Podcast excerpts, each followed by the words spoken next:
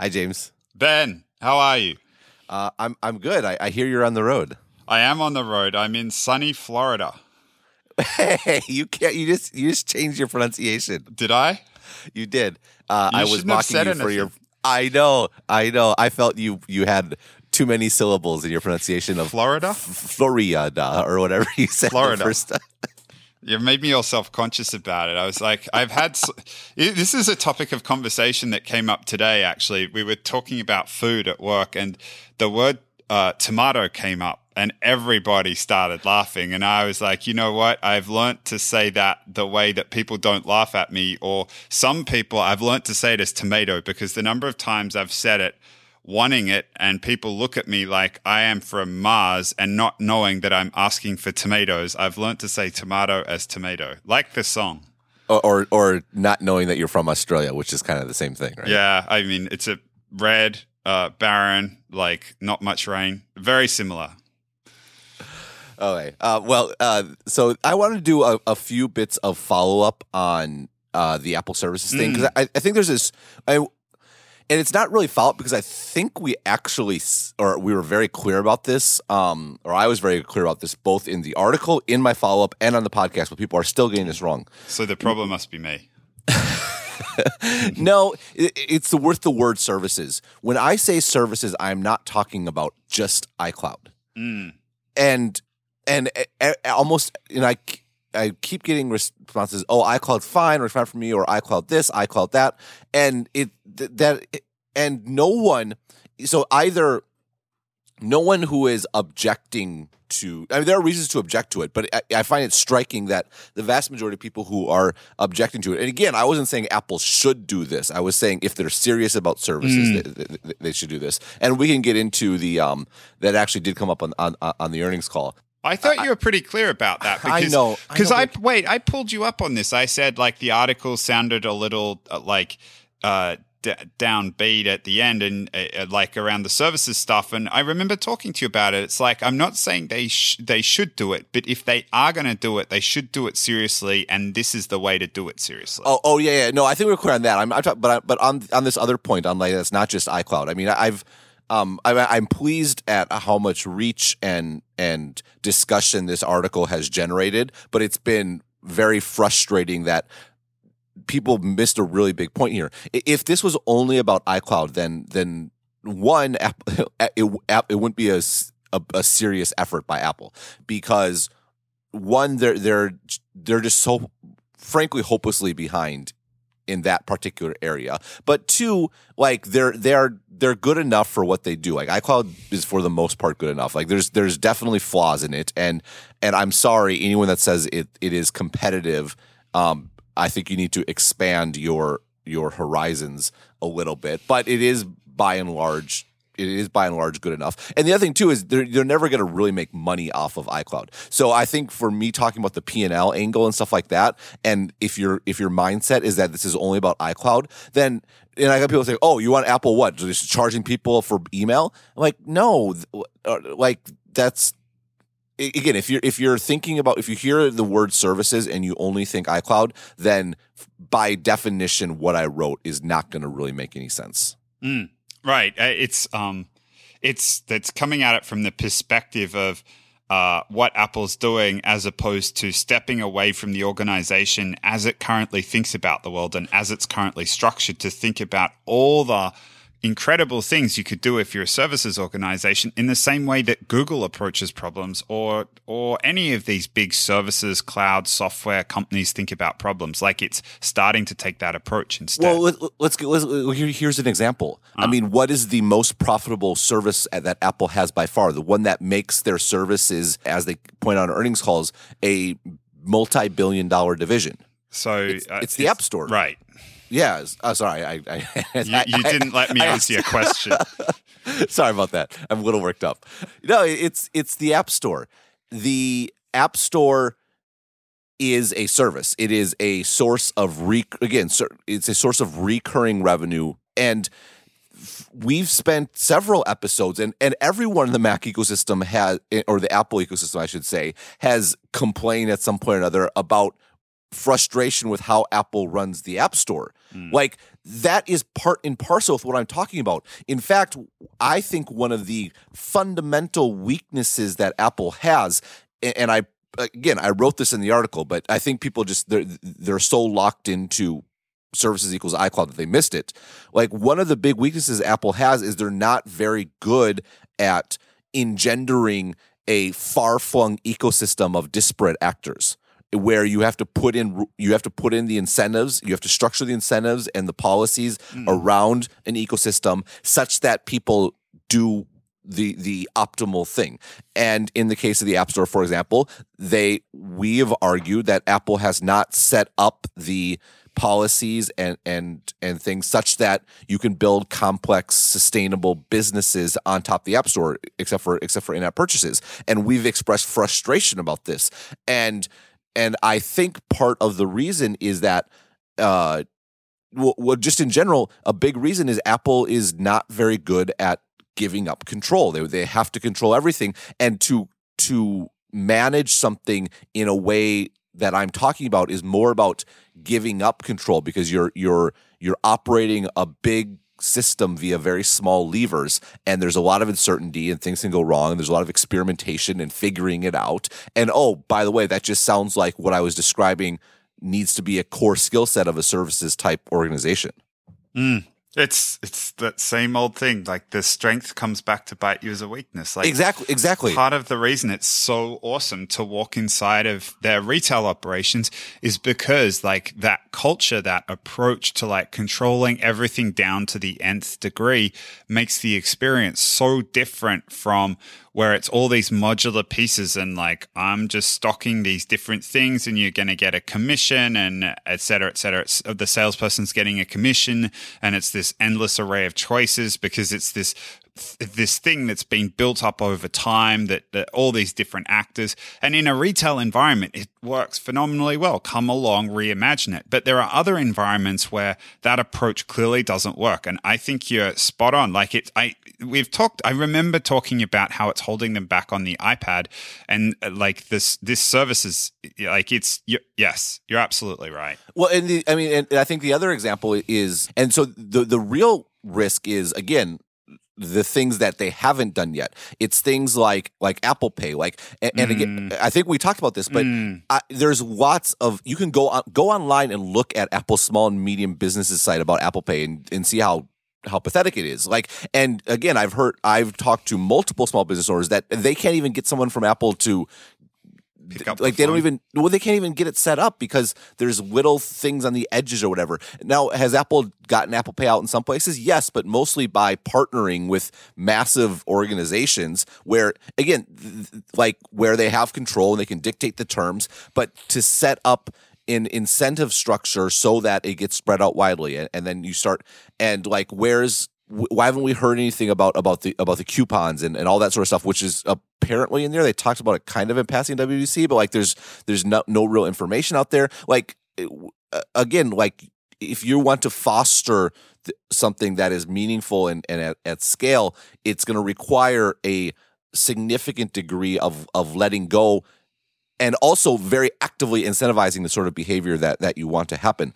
And that they it's just not in uh, the DNA. Like it's not. And HomeKit too is HomeKit is the other yeah, one. I'm like the right. HomeKit was, was su- I was super excited about. I thought it was very a very big deal. And basically nothing has happened there for all intents and purposes.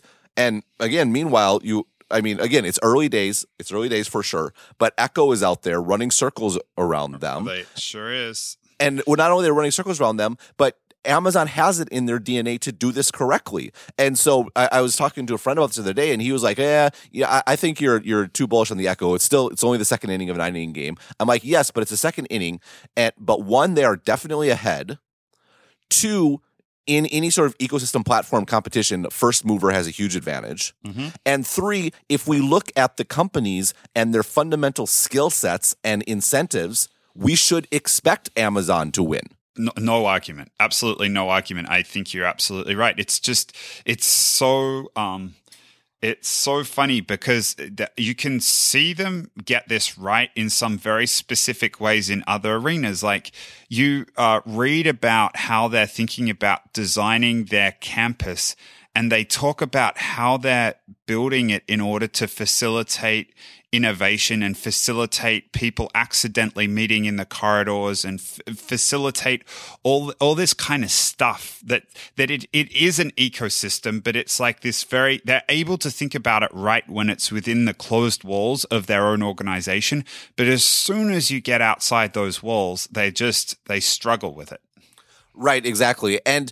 and again, just to just to carry the other big thing is this P&L question. And the reason why it would need its own P&L in my estimation if you were actually serious about this is is that again that as soon as you start saying oh like there's a, a lot of people like well I agree it needs to be separated out but not not use not use not use a P&L like they need to use they need to use like put down certain measurements customer customer satisfaction or different KPIs where it might be and the problem is like your that is far more constrained. That depends on getting the KPIs right, and, and and the beauty of this sort of of the P and L thing is not that we're going to make them charge you for email, but rather it gives the manager both the maximum amount of flexibility to figure out what works. And again what what is needed is more iteration more innovation more experimentation. And that gives maximum flexibility to to the the manager of this business unit. And at the same time it it provides maximum accountability. Like yeah. like either you're succeeding or you're not. And and again given the just how strong that culture is ideally you want to get a situation where like the retail stores the good parts of that culture carry over and and you have a striving for perfection mm. but on the flip side you want to make sure it doesn't become overwhelming where the need to control everything just strangles everything. Yeah, yeah, I, absolutely. The, the, accountability part, this notion that you can't just ride on the coattails of the hardware once you start doing this is is is like the critical part. Like when you start paying, when you start charging people for things, you get, you get to a, or it doesn't need to ultimately be the customer, I guess, in the same way it doesn't need to be the customer with Google, though it would be a surprise to me if they started with an uh, if they went down the advertising path. But it does force you to like create value and think through all these difficult problems as opposed to historically the reason that they can even claim they're a services company is because they've just been like the services have been swept along in the in the in the the tailwind of the incredible hardware. Right, exactly. And, and so and again you can set like the target figures uh, and you can say like no advertising or whatever which which and again that gets to the point that i'm not talking about just icloud like there are significant opportunities here that that don't necessarily have anything to do that don't have anything to do with icloud and again i'm not saying that they that they sh- i guess the other thing that that is interesting to me about this is like this idea of having a divisional organization that is that is held accountable by a P&L. Like because Apple is Apple and it's such a big deal in tech, people are like all aghast and can't believe what a radical idea this is. This is like accepted wisdom in like every other single business in the world.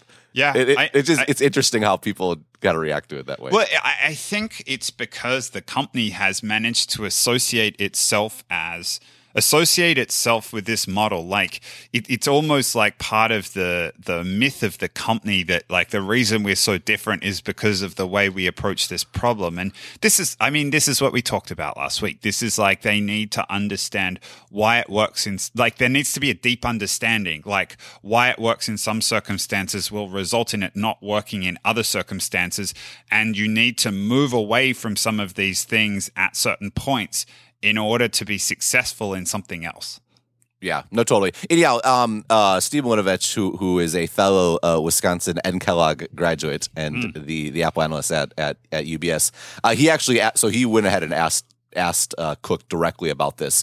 You know, like basically you, you, mentioned that they highlighted it. Are they thinking about it being a, a a driver or is it just a support? And and Cook basically said, "Well, yeah, it's just a support." You know, he's like, you know, the the reality, you know, overwhelming the thing that drives us are to embark on services that help uh, have a great customer experience and become part of the ecosystem. The reality is, in doing so, we have we have developed a large and profitable business in the services arena, and we felt it would be beneficial to kind of ex- expose that to to investors. So, it, it ultimately, um, the Apple was at least I think about as clear as they could be that they were just trying to they were just um, trying to get a services multiple attached to their business. Yeah, and and it, which is what I wrote after that that earning that first earnings call like like three months ago. Like I said, I, I spent all this time like Apple's not because the whole th- the whole and everyone bought into it, right? There all the stories. Apple's a services company, blah blah blah. And I wrote the time, Apple's not a services company. They're getting services revenue for free, not for free, but I mean like by virtue of their of their platform. But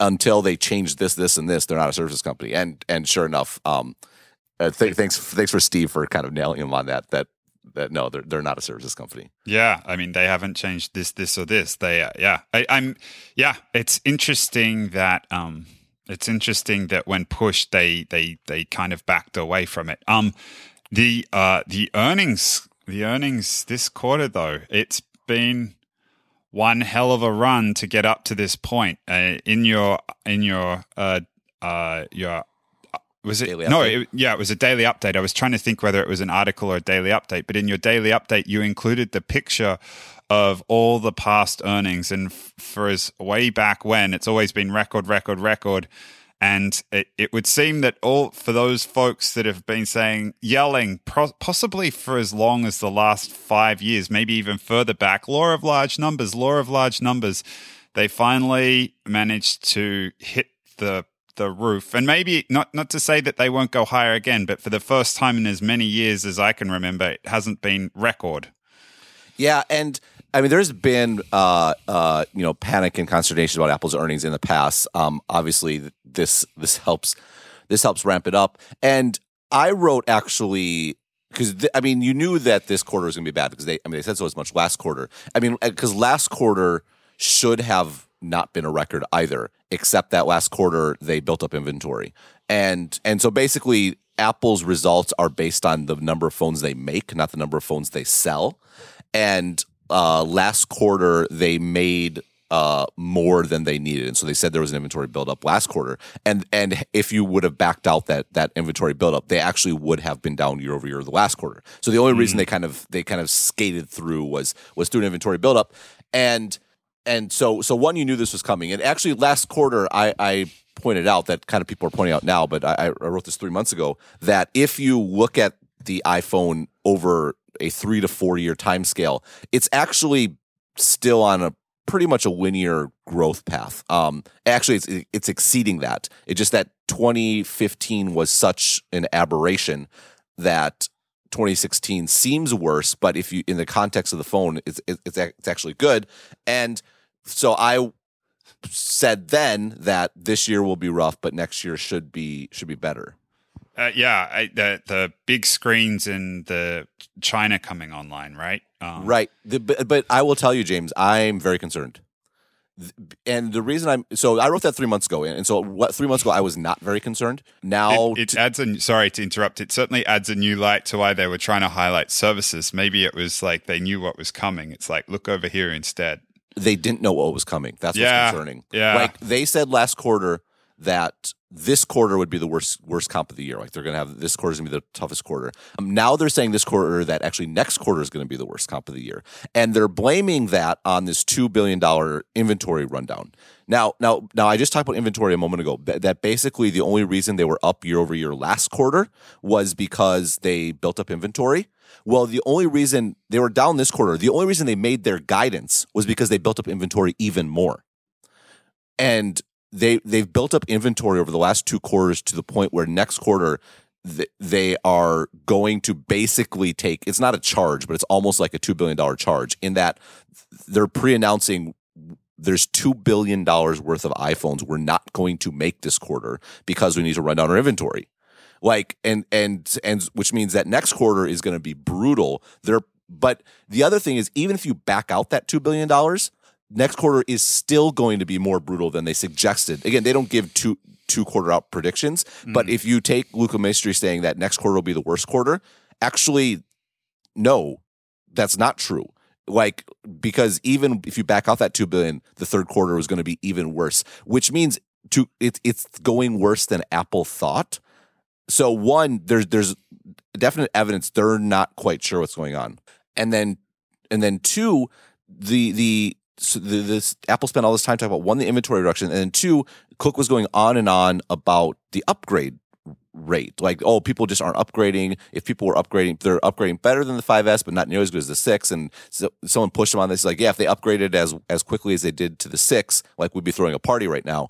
And the the problem and the reason this concerns me is Cook sold this not that many people have upgraded narrative all through the iPhone 6 cycle and saying, oh, you know, because everyone was asking him about, oh, next year's going to be tough. How are you about comps, blah, blah, blah. And every single time Cook would say, oh, we have all these people that haven't upgraded yet. We think it's going to be great. We have lots of room ahead of us, da, da, da, da. And again, he's complete, like really done a complete 180 on what he said just a few months ago. And my concern is not that he was being deceitful. I don't think he was by any means, because it would, one, it'd be incredibly dumb to do because he was setting up Apple for this fall today. But two, the reason it's concerning is I don't think they know. They don't know what the upgrade rate is for the iPhone. They don't know how the iPhone sells in a world where you're not getting new countries and new carriers coming online.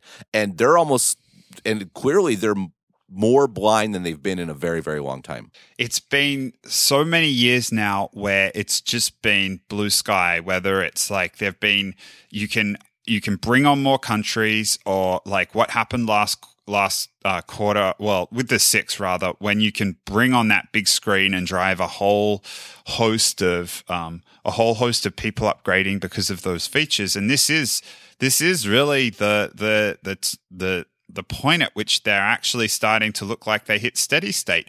Um, the the thing that's instructive for me is the analysis that you did, where you looked at the sales rate over the last three to four years, and you assumed that the six wasn't the blockbuster hit that it was. It was, and rather just ex- uh, assume it out straight line growth. What extrapolated is the word yeah, you're looking for. Yes, sorry, thank you. Extrapolate extrapolated out straight line growth. I, I wonder how they're doing relative to that. So they, they they are now slightly down, or not down. Mm. They're still up for, from that trend, but but they're they're um the it, it looks like on the year basis they're they're they're probably going to be slightly down on that, and that's again it's that's that's okay. I guess the the concern that I have and the reason I mentioned this this accuracy bit is one thing that's always been kind of amazing about Apple is that they're they've been unbelievably accurate for for years. I mean, they would occasionally miss, but by accurate I mean not just hitting within their guidance, but they would be off from their guidance by like a predictable amount. Right. So for famous for famously for years they would overshoot their guidance, but they would overshoot their guidance by a consistent amount usually. Mm. And then they and then they announce, okay guys, sorry, we've been we, we've totally been sandbagging. We're going to be more honest now. And then they kept started landing within their guidance, but mm. they kept landing within their guidance like at, at, about the same place every single time. It was mm-hmm. amazing. Mm-hmm. And I look back on that, and, and, uh, and now over the last five quarters, including the iPhone six, they've been really inaccurate or inaccurate, I should say, relative to. And again, relative to most companies, quite accurate, but relative to their history, less less accurate. And the iPhone six, they were way low. Like the iPhone six blew up past their expectations for several quarters in a row, and now they're and now it's coming in and now they're they're they're too high. Again, the, the reason they're making their numbers is because of of this inventory buildup. And now by doing it this way and by saying next quarter we're going to be lay, way low, they'll make sure they meet expectations. They're kind of getting ahead of it. What was happening all that time was there were structural changes being made to the iPhone market on a regular basis. And what I mean is they were adding carriers. Mm. And they were adding countries, and you could say, okay, we're adding X carrier with X million subs, and we and, and we know from adding Y carrier that we get Y percentage of subs, and and there's no question that for years, a significant driver of iPhone growth has just been increasing the the available market for the iPhone. Mm-hmm. What was different about the iPhone 6 growth was the iPhone 6 growth. It had already been on China Mobile for a few months, but one, the China Mobile thing was a big deal for sure. But also, this was the iPhone 6 was almost completely consumer demand driven driven mm. growth people really wanted the iPhone 6. And estimating consumer demand is a lot more difficult than calculating a structural change in the mm-hmm. market. And I don't think it's an accident that Apple was a bit off there. And the same thing today, if those structural additions are going away and the iPhone growth from now on is going to be about stealing share from Android or driving upgrade from previous iPhone purchases, that's just a lot harder to to estimate. And frankly, it's a it's a sort of muscle that Apple hasn't had to really utilize or flex in a very long time. And I think there's a lot of evidence that they're when I say they're blind, I'm, I'm not saying they're willfully blind. I'm saying that they're not they're, they're not sure. Yeah, it sounds like they were clearly surprised by the extent to which the six brought future p- purchases. Uh, they it brought future purchases to the present, so it brought them forward. Um, and it sounds like now on the backside of that, they kind of assumed that was going to be an ongoing thing, but they might have. Uh, it, it almost sounds like. Uh, I mean, it obviously was a failure of forecasting, but you, uh, you're right. You're absolutely right about the structural. Like that's something that's predictable. You roll it out on this network, and based on the income in this country, you can predict we'll take this percentage as people renew over this many months. They clearly were caught off guard with the six. I remember how long it took them to catch up with demand. And it sounds like they started to base their assumptions around the fact that what happened with the six would be an ongoing thing, and they've been caught flat footed in the other direction. They over predicted. Yeah, it's a yeah. it's an interesting problem to find yourself in. It, it is, and, and, the other thing, well, the, the, again, the the one thing, the re, the reason I'm concerned about this is it was Tim Cook last. A big reason why I have been optimistic about the iPhone as a whole has been was exactly this was Tim Cook's continual contention that actually not that many people have upgraded. We still have a lot of open field in front of us. And in retrospect, now Cook has completely changed his tune that, oh, we had a huge upgrade cycle last year and you know, people just have, aren't upgrading much this quarter because we pulled all these upgrades forward. just to be, he, he, he's completely changed. He's completely changed his tune. And again, I'm not accusing him of malfeasance. I, my point is, I it, it it it seems that those pronouncements last year were not founded on I don't know what they were founded so, on. So it sounds like they must have thought that they were bringing in new users when really they were upgrading existing users and and now I mean, there must be some explanation. If he, if he, like, let's assume he's right at face value. If they're not upgrades, they must have been new users, or at least that's what they thought they must have been new users. And it turns out that rather than these folks being new users, leaving this large pool of uh, uh, uh, existing users still ready to upgrade, it turns out that they were actually people upgrading. They were selling to the existing base rather than building uh, building out the base, and they've been caught by surprise by the fact they've misattributed they've misattributed where those users were coming from. Or the, uh, the sales it's, a, it's a little from. it's a little subtler than that. I, I think there's zero question they drew in a ton of new users, uh, but but the I think what they misunderestimated with the six cycle is that they because they, they, they knew how many up of the sales were upgrades. So the they first must, score was like, right? oh, 12 percent, twelve percent of iPhone six uh, or of iPhone users have upgraded. The next mm. score was like twenty percent, and I think by the end it was like forty percent. And I think the mistake they made was presuming those numbers were normal when when actually that was a phen- it turns out that was a phenomenal upgrade rate. And and I think they've gotten smarter about it since then. Like, because now in this last call, Cook went back to the 5S upgrade rate, which he never did previously. So I suspect mm. someone got told, actually, we messed this up. Go back and research this and figure out like what exactly is our historical sort of upgrade rate. Because again, the, the rhetoric could not have been more different, more different on this call, and clearly the amount of uh, research that went into the rhetoric this call was greater than it had than it had been previously. So basically, my takeaway is there's the scale of the iPhone six was so great they they absolutely draw in a ton drew in a ton of new users. What I think they got wrong was not that they were selling the existing base, but that the existing base up the mm. upgrade rate to the six of the existing base was going to be that that would continue forward when in fact it was driven by this big screen phenomenon which was a one-time thing yeah, and they were definitely pulling forward sales for sure. Like basically, yeah, they were pulling forward more sales than they thought they were. If that base, and, and the reason it's concerning is when it comes to the iPhone Seven and going back to growth. And again, my my my contention has been that the iPhone Seven will re, will return to growth, but we right now the evidence that those iPhone 6 buyers are going to buy a new iPhone, we don't like we don't know. Like and the numbers are so vast that if mm. the current base isn't upgrading, there aren't enough new users out there to make up for that. Like you're starting to fall back into what's happened to the iPod and or the iPad, sorry, and what's happened to to the, the PC a long time ago, where the current phone's good enough. Like I mean, this is classic, Yeah. right? The current phone's good Yep. enough, and it's not a, it's not the, the iPhone's not in trouble. It's not the business isn't. They're not abandoning the iPhone to go to Android. They're just Not growing. the enemy of future. Yeah, they're not growing. The enemy of future sales is is the phone they already have.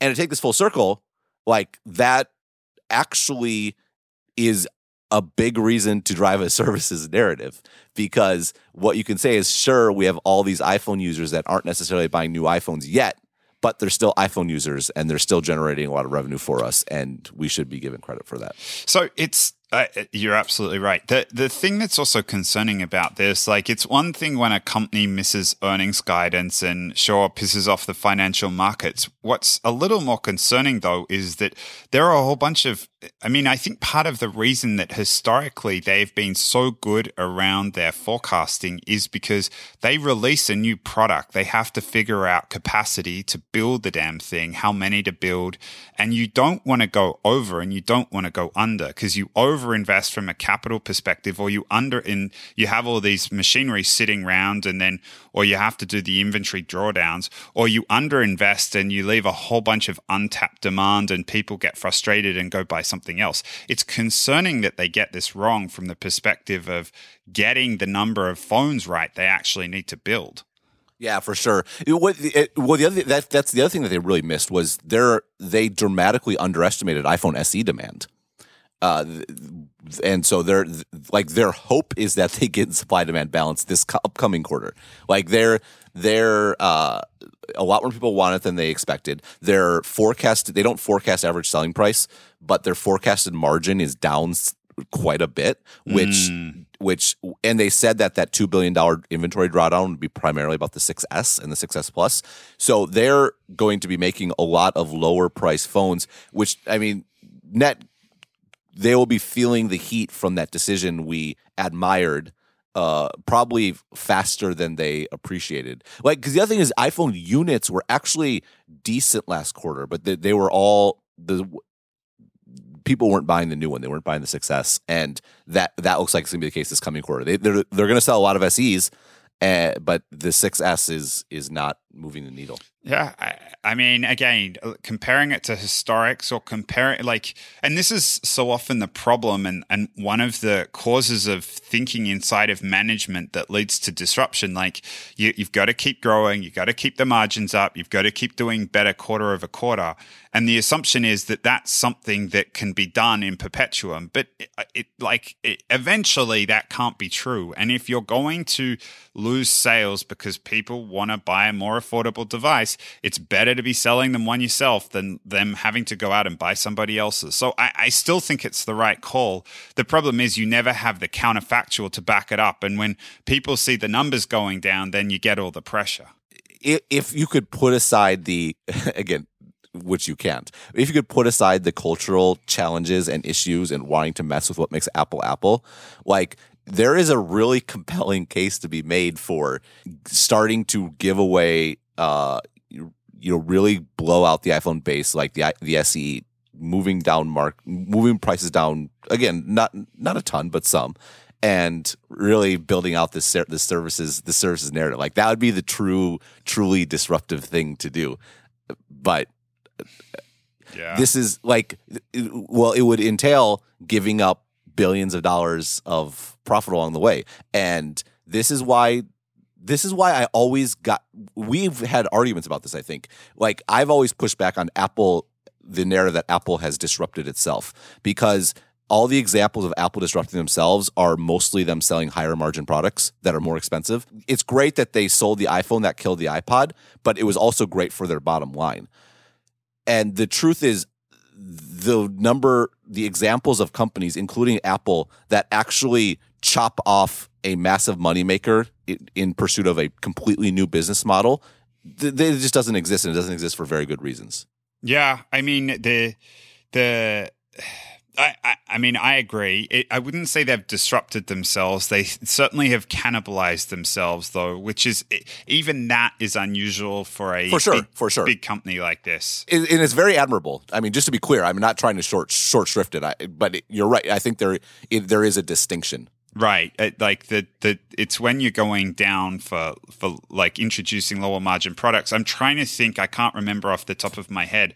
Are the iPad or the Mac margins more attractive? iPad margins. Yeah, see, I mean it's another example where they've cannibalized themselves, but they've cannibalized themselves with a higher a higher margin product. The the and again, to their credit, because most businesses can't even bring themselves to do that because there's a business unit that's established that's thinking about a profit and loss for that one product. And it, all it sees is this new thing coming up as a threat and it does everything it can to kill it.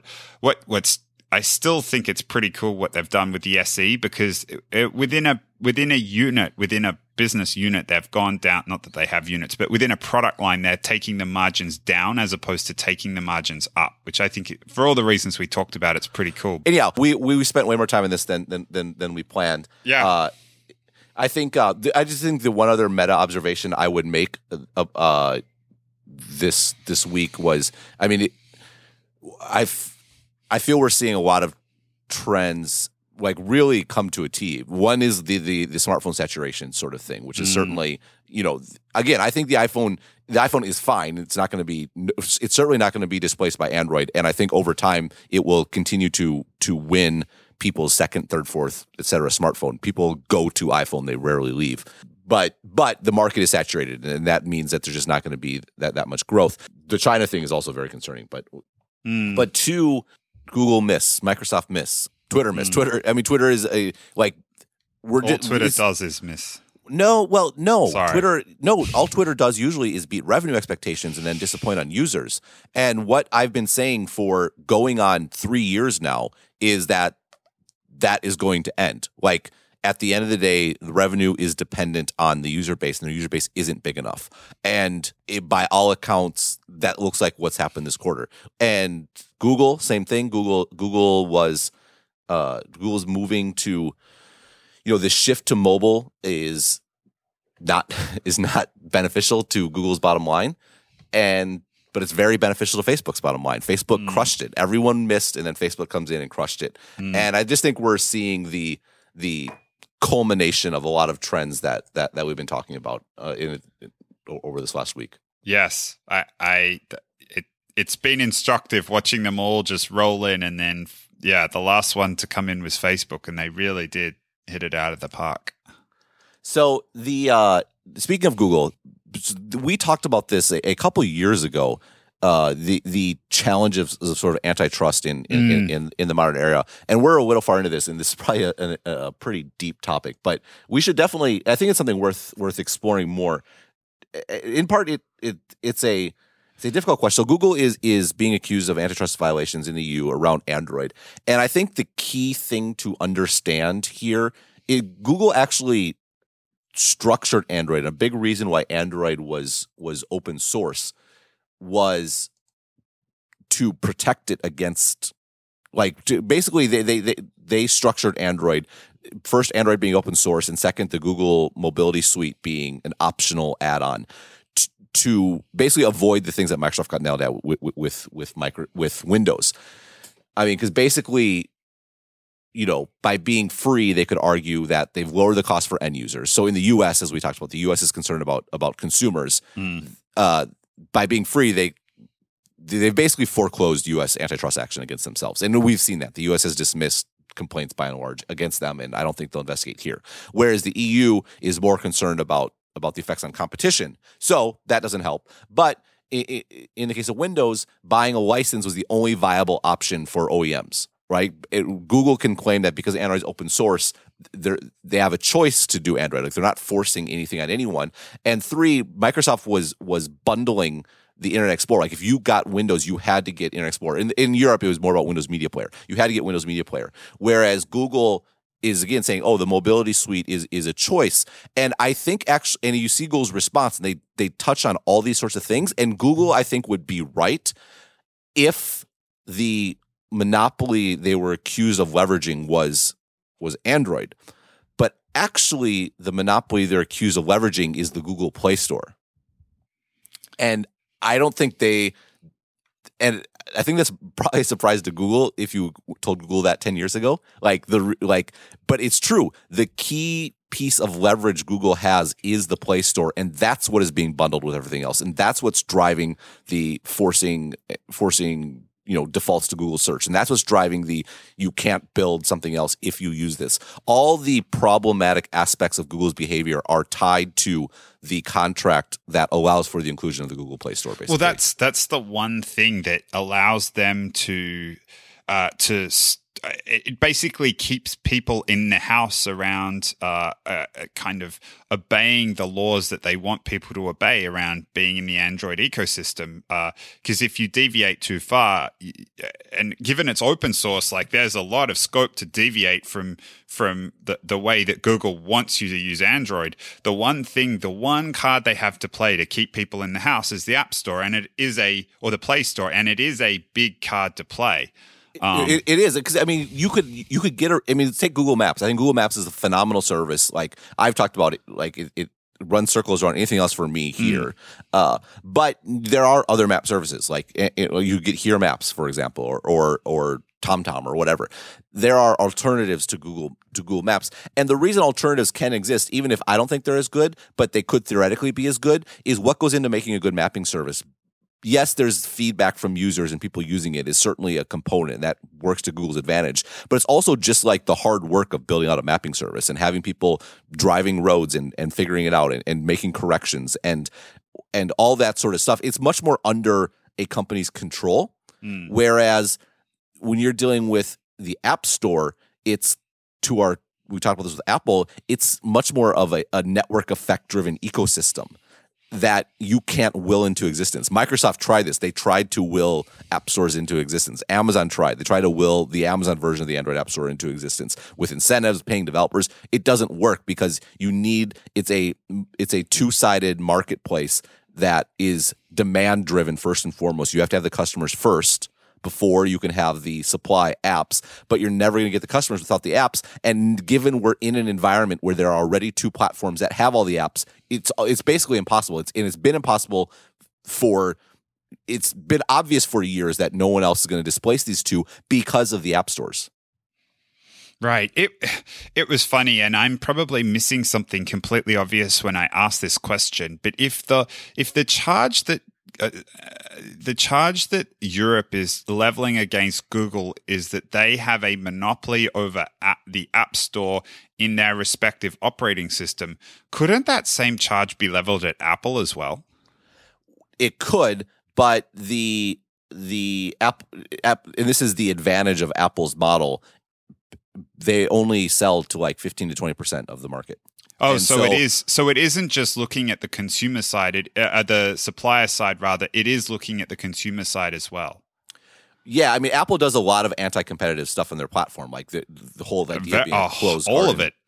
Right, right. But usually, and Europe is actually pretty aggressive. I think once you pass like a forty percent market share, ah. you can ah. be you can be uh, susceptible to this. But Apple's nowhere close to that. I think I think they're around twenty percent in in Europe, and so that by and large insulates them. I mean, they did have some weird language about like oh licensable operating systems, but the, the, there's no question Apple engages in anti-competitive behavior. Right. I, I, mean, that's the thing. Like, I, the thing that confused me a little bit was if you're if you're ignoring the consumer side of things, then it kind of implies that you're going to ignore. Um, market share to a certain extent, right? Obviously, you're not going to go after someone who's just selling a thousand units of something. But if there are two main providers of smartphones and the charge against Google that's been leveraged and again, I haven't read into this deeply, but this was just a thought that popped into my head. If the charge that's being leveraged is that on one of these dominant platforms, you have a dominant or you have this position, you're using this position uh, with your app store to in, in such a way that's anti-competitive, can't that be leveled against the number two player as well? Right. Well, so the other thing, well, it's not two players Mm. Remember, Apple's competition is uh, Samsung and and HTC and, and Huawei, and no, you know the old Nokia back in the day. Like so they're because they're selling they're selling the hardware whereas Google Google is in some respects the European Commission is acting on behalf of the OEMs and by mm. and by extension from the OEMs the, the consumers in that Google is is making certain demands of OEMs that are anti-competitive. And again, anti-competitive behavior in and of itself is fine. Mm. Having a dominant market share is fine. It's when you engage in anti-competitive behavior with a dominant market share that is the problem. Mm. Yeah, uh, yeah, and and it, I mean it's also how you define the market and all these things. It was just one of these things that if the if the if the pivotal point in the case is the the app store, that's just what came to mind. But right, once once you take into account market share, then that's the um, then that's the that it, it, explains it all away. You know what's interesting in terms of like these two conversations and looking back historically is that that we finished the Apple conversation and said this week kind of represented uh, this this uh, in in the earnings call. It kind of represented the in a week just like this expression of all these trends that are coming to to be, which is like you know uh, Twitter misses, Google misses, Apple misses, Facebook hits, and at the same time, right as right as it, it appears like the epoch is starting to move a little bit, the the EU decides that it's going to go after the the the quote one of the dominant players in the epoch that appears to be, if not fading, then at least fading in relevance. It is, and this gets to. I think the I think the commission has has Google dead to rights. I don't see.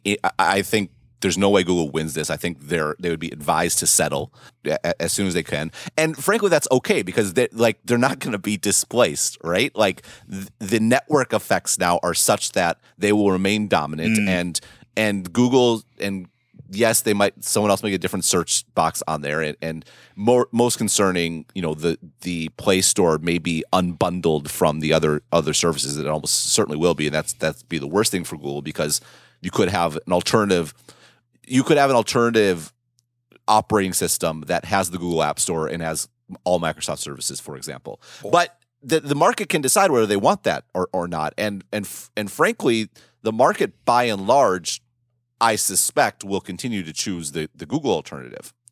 Well, it it it certainly would arm the competitors to Google quite a considerable amount, though, if they were and not necessarily the OEMs, but like companies like Amazon and the like. If you were able to fork Android, change the serv- whatever services you want, point them at at Amazon, for example, but then still have access to the Play Store so that you weren't lagging on that one, like that one very critical area of applications for the device.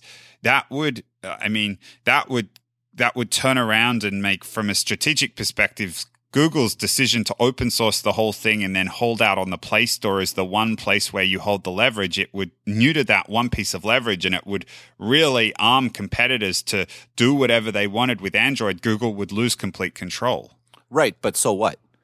Like Microsoft, after the decision, achieved dominant share in, in, in with with with Internet Explorer, and the problem is that the future one the next moneymaker was not the mm. browser. The browser was merely a a a window into this completely new world on the internet where Google is a place that people actively went to. People went to Google. Microsoft made Windows Live Search the default on Windows well well before this lawsuit and, and, and passed this. Like that was the default. Mm.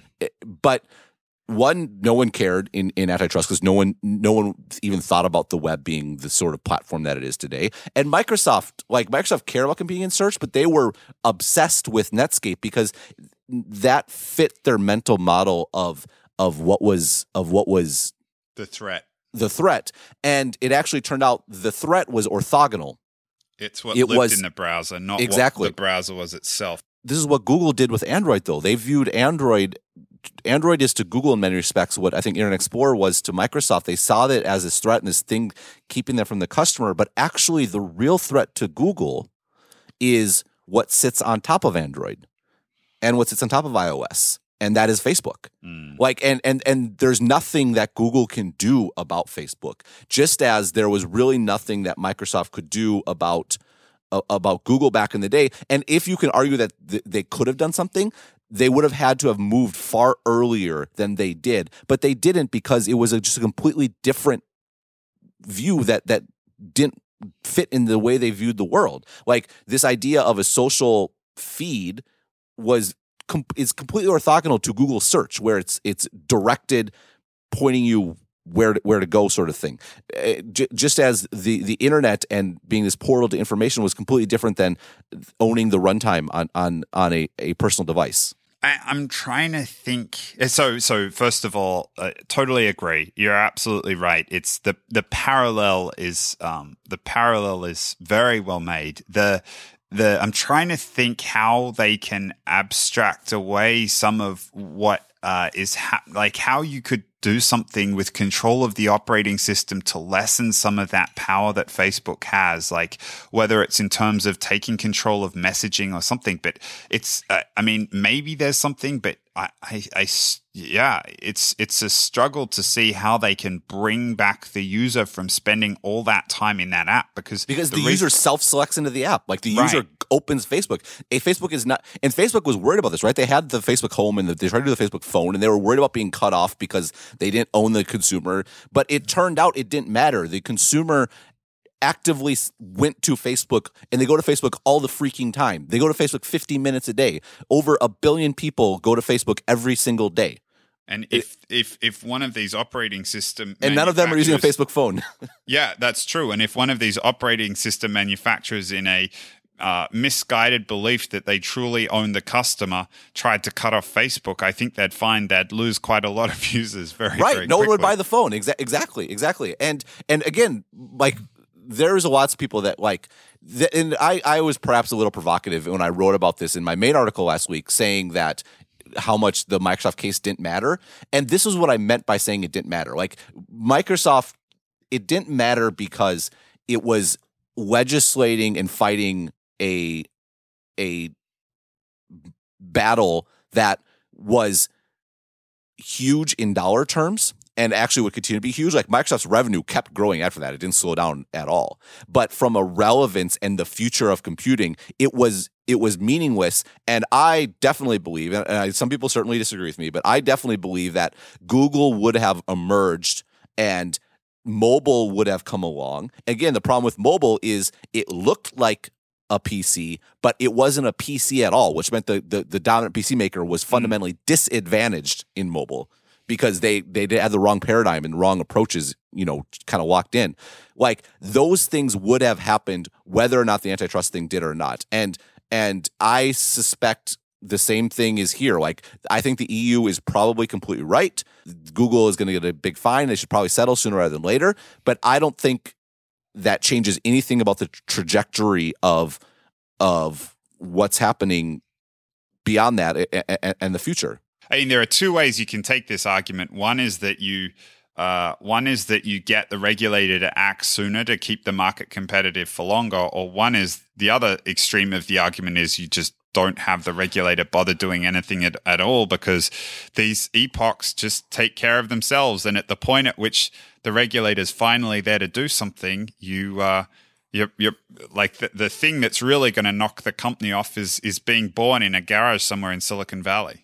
Right, and you you you want to be wary about knock-on effects where if you get too active in regulation that instead of doing the regulation of potential monopolies that you mean to, you start killing stuff in the womb that would actually do a better job if that makes sense. And this this article wasn't great to be honest. And the reason it wasn't great is because I was so I I, I didn't come to a strong conclusion because I, I I'm not sure what the answer is. It's a really, really hard question. The the issue with the aggregation theory stuff and the zero distribution cost is the end game is monopoly, right? Mm, the the end yeah. game for Uber, the end game for Airbnb, the end game for all these sorts of things. And this is why people have been willing to dump so much money in them because like these are monopolies they they achieve true profitability and dominance when they achieve monopoly status and, and the way the network effects work is to drive towards that and so uh, in some respects you, you could argue that the need for regulation is stronger one and two we need smarter regulation because the regulation that we have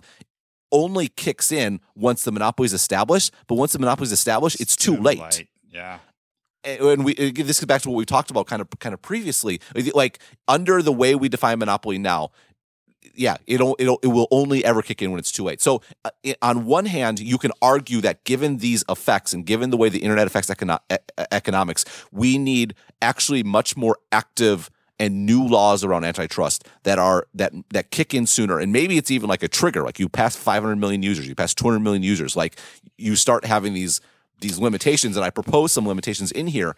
But again, the reason why I think this article was was a bit fuzzy was at the same time that makes me super duper uncomfortable. And it makes me uncomfortable because the history of antitrust in tech is that it actually ultimately is fighting yesterday's battles over and over again. And I'm wor- the problem with regulation and is that there's always unintended consequences. And the incumbents, the big companies, tend to bend the regulation to prop themselves up, to to to keep out new entrants. And at the end of the day, what actually kills monopolies are future monopolies, right? and I'm wary about preventing any law that moves to prevent them because you're anti-monopoly you may actually just be locking in what we have today. So the the one thing that makes me nervous about what you've said is that you're you're looking. Uh, what I what I want to be careful about is not driving the car looking out the rear vision mirror. So when it comes to technology, it's easy to see the argument that uh, that the technology is going to keep evolving and there's going to be some new platform or some uh, some new technology that's going to come along and displace the previous one. My concern is that as these technology companies start to become more and more grounded in the physical world, right. the speed of replacement is not going to be the same. And what's going to happen is these monopolies aren't going to be dislodged by something else because to win in the physical world is not only way harder because there are actual things rather than just ones and zeros, uh, uh, but, but like the technology, new technology that's going to come along and revolutionize the hotel industry, sorry, like that's just probably not going to happen anytime soon. That that's it's very well it's very well said. I, I, the way I would you said because things are involved, it makes it harder to win. But that also means that the moat is that much deeper when right. you do win. Yeah, and, and like we've talked about with like the payments idea, right? The fact that the U.S. is behind on payments now because they were so far ahead, and mm. the, the, the the pain we talk about with Apple Pay, right? The pain of in moving to a better solution is so great that the solution has to be massively better mm. and you have to build in all these incentives to make it happen and get it off the ground because when you're involving the physical world it's really hard to institute change and it, it's a great point like the what makes aggregation theory so so powerful is not that I'm talking like the idea of zero distribution costs is not a new idea. The idea of zero marginal costs in, in, in these things is not a new idea. What ideally is exciting about this is that it may be predictive about the effect of technology on fit, lots of industries that are based in the physical world. Mm. That you know, if if you find this digital, if there is a a linchpin that can be digitized. So Airbnb, they digitized trust. That mm. was the key, right? You once you digitize trust, then the effects of aggregation theory, the effects of zero distribution costs can take over and sweep over sweep over an industry. And th- the core thing here, and I, well, the reason why I, I find it compelling is there's lots of industries, trucking, like uh, built, ar- ar- I don't know, garbage collection. Like, th- how many industries are there where if you digitize some component of that, you you introduce network effects in a way that was unanticipated and leads to the potential for for monopoly. And you can definitely argue because they're physical things, once a monopoly is there, it's going to be almost impossible to displace. I mean, on one hand, it's super exciting thinking about how how everything could change in such a wonderful way as a result of this. Um, just in the same way that Uber and Airbnb in their very short lives have already uh, they've already changed travel uh, for so many people, but uh, you start to play it out and you get these organizations to places where they have no competition, and that's that's never been a story that's ended well for consumers. Right, and and I think the and so the kind of the two proposals that I had kind of work on both sides. Like, uh, what one is mandating interoperability. Like, and we've I think we've talked about this. Like, if you want to clip Uber's wings, like force them to expose their API so you can have a meta app that mm. where it calls Lyft or Uber based on whoever's cheaper or whoever is closer or something like that. Right? That will that would put a like Uber will never expose their API willingly to allow that, mm. which which I think is a signifier that if you wanted to regulate that, that's that's how that, you'd go about it. Uh, and then on the and then on the the supply side, what you need to be able to do is uh, you need to create a, a, a, like portability for suppliers. Because what happens is the suppliers are modular suppliers right? And, and they get walked into this ecosystem. But the pro like think about uber. The, the, once uber gets all the drivers like it's over. It's just it's it's it, because you get this back and forth effect where where the the users know that the best liquidity is on uber and and which means the drivers are all occupied driving around uber customers and even if they want to carry two phones like they're always busy on Uber, mm. and eventually it's not going to be even worth it to have two phones with the Lyft app or, or something like that. Like that, that's that's how it's going to play out. But once you get there, then it's like an old fashioned monopoly. It's like it's like the Android thing, right? It, it doesn't look like a monopoly because the users are self selecting into it until it actually is a monopoly, and then it's too late because they've walked actually walked up the supply side and. So you need a way to improve portability for the suppliers to be able to to to go back and forth. Like Airbnb, eh, you, your reputation that you build, they digitize trust, right? That's the key to their platform. You could regulate a requirement such that people who list their homes in Airbnb have a reputation that is they can carry from Airbnb to a competitor, right? To HomeAway or to whatever it is. And you don't have to build up a reputation on another site to to have an alternative. And again, this may just work at the margins, but it's all about the data. Like you, you making the data portable is probably the best possible antidote to to the these sort of you know monopoly effects. It's the equivalent of um, it's the equivalent of uh, mobile number portability, or some version of the equivalent of. It's mobile a gr- that's a great example. Yeah. Yeah, mobile number portability with cell phones, where it, when these things first emerged, like you lost your number if you quit the cell network, and now you're able to take it with you. And it's uh, there's still a bunch of friction involved in changing in, in many markets, even where they have it. But if you do get so fed up with one provider, you can switch. It is possible. When you think about the, the markets where there is the mass, like uh, in a lot of uh, developing countries, where the phone is sold separately from the service. Mm. And actually, a huge market in, in Asia and Southeast Asia in particular is dual SIM phones. Mm. Where and the reason it's a huge market is people will literally change their SIM on a, call by call basis. Like this SIM is better for long distance calls. This SIM is better for texting, and they'll like they'll actually be juggling. And, and there you have like you don't have a monopoly lock in at all by the mm. carriers to the extent that people are changing on a call by call basis, and it's because you've you have the port of I, I, guess they have two numbers, so it's not quite right. But I I would equivalent I would equivocate. No, not equivocate. No, I would you, I would make the phone number is like the interoperability aspect from the end user standpoint, and the ability to change SIM cards easily is like the supplier side. Yeah, like or, if that or, makes sense. It does make sense. Or another way of thinking about it is you, you described a meta app for uh, users to log into to see whether they wanted to go uh, with uh, with Lyft or or Uber based on who is giving you better times and prices. Like I could see that working, but you'd almost want some equivalent of that for the supplier side too, where I have a car. Yeah. yeah, the driver's side. I have a car.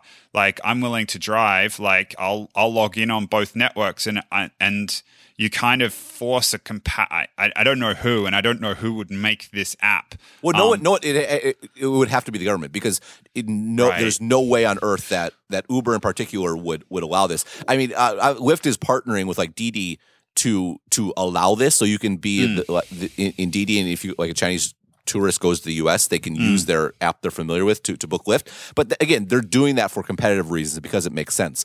Like Uber is never going to do that and again but it's it's so easy i just come back to it's really easy to sit here and pontificate on what regulators could do but like the unintended knock-on effects of regulation are are it's it's a really hard problem one because it's really easy to get it wrong. Regulators are mm-hmm. fa- fallible. Two mm-hmm. the evidence over any number of industries is that regulation in the long run tends to favor the incumbents not the mm-hmm. new entrants. And three like Oh, there how do you when do you trigger this? Because once it's done it's done. Like so do you move in early? But if you move in early are you are you going to choke stuff off that you don't necessarily want to choke off? It, it's it's a it's a devilishly hard problem that that's why i had trouble coming to a conclusion because I, I don't know Well, I mean, uh, I, as you as you're describing the end state of these things, it does start to sound like basic infrastructure that traditionally a government might have wanted to provide. Like when you get to when you look at services historically where it hasn't made sense to build, uh, you don't want competition in roads or electricity because it doesn't make sense economically to build these things twice. And it sounds like these these uh, uh, these services where they're subject to to these aggregation effects or aggregation theory, it, it, it sounds like if they end up as a natural monopoly because of the like from an economic perspective, like you only want one of them, then maybe maybe we need to start thinking about them, particularly the physical ones more than the digital ones, because I think the digital ones are going to be uh, easier to displace. But for all the reasons we talked about, looking at the progression from Microsoft to Google and Apple, and maybe now to Facebook, like I just think that the way it's going to unfold in the physical world with something like transportation, I don't see that what's going to displace that in the future, and it starts to look like phone lines or cable or or roads or taxis or taxis. that's the like that's that's the problem right Mm. you you you end up the, the taxi regulation made a lot of sense 100 years ago Yep. and that's Yep. Yep. so anyhow No, no, no. uh, great point. the, I think we will come back to this again because it, one, uh, it's certainly something that we've been we've talked about it both on and offline for a while, and two, it's it, like I would actually like to work through this. I'm not sure what the answer is, but I, I it's a lot. I think more challenging question than than it seems at first blush, Re- and from whatever position you start at. Like I think it's one of those things that's easy to to very quickly say my existing worldview is correct and I should stick with it. What's mm. funny is basically everyone on all sides of the equation can say that, which is an indicator that actually it's it's really complicated because there are multiple multiple factors going into this and multiple things to be concerned about. Well, and as it as it does seep more and more into the physical world, it's going to be. It's not just going to be something that um that uh business like that that you know business people and like the hardcore users start to care about. It's going to eff- affect people's lives in a, a really meaningful way. Yep. All right. Well, uh, this is interesting. Um, and uh, I hope you have a, a good rest rest of the trip in Florida. Ben, you you said that with so many syllables. I don't know you know how to say it properly. I, I feel bad. I just start off start off being mean. Don't Um, worry, but I've had my accent mocked all week. Yeah, don't. I do. don't- Th- I do think most. Of, I do think most of the country's tomatoes are grown in Florida. So piss off. Uh, very good. You- you- honestly, you barely have an accent anymore. I think. I, it's scary. Did I? T- I, I don't remember yeah, whether. you've told it. Yeah. Okay. I've told it. Yep. There we go. On that note, Oh, oh, it's, it's very sad. All right, uh, sounds good. Well, We- enjoy we like the the two old guys. in, in in Florida. And thank uh, you. I was about to say we're like the two old guys in the back of the Muppets, just making fun of everything and ourselves all the time. What are their Oh. names? Statler and and Waldorf or something? No, I know what you're something like that. about, Yeah. Very good. All right. Always a All right. pleasure. Yep. Have a good night. I'll talk to you later. See you, mate. Bye. Bye bye.